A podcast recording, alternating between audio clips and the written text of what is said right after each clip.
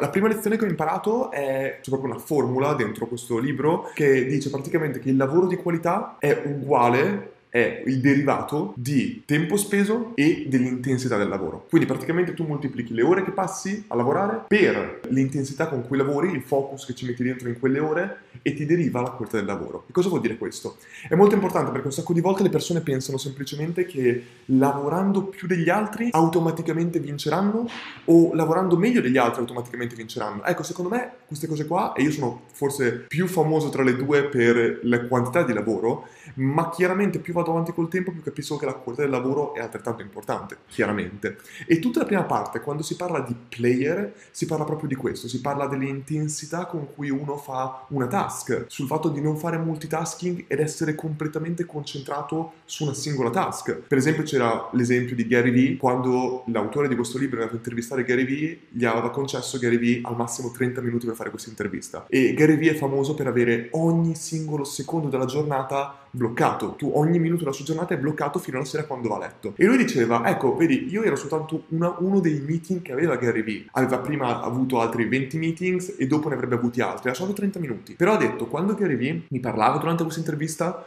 non era assolutamente distratto da altro, non pensava al meeting dopo, non pensava al meeting prima, lui sapeva soltanto che quei 30 minuti erano per l'autore del libro, erano per l'intervista e si concentrava al 100% su quello. E questo è quello che dovremmo fare nelle nostre task, non dovremmo troppo disperdere, va benissimo diversificare quello che facciamo, ma una volta che scegliamo ora è il momento di fare questo per i prossimi anche soltanto 10 minuti, per quei 10 minuti non penso a quello che ho fatto prima o quello che devo fare dopo, penso soltanto a quello che sto facendo in quel momento.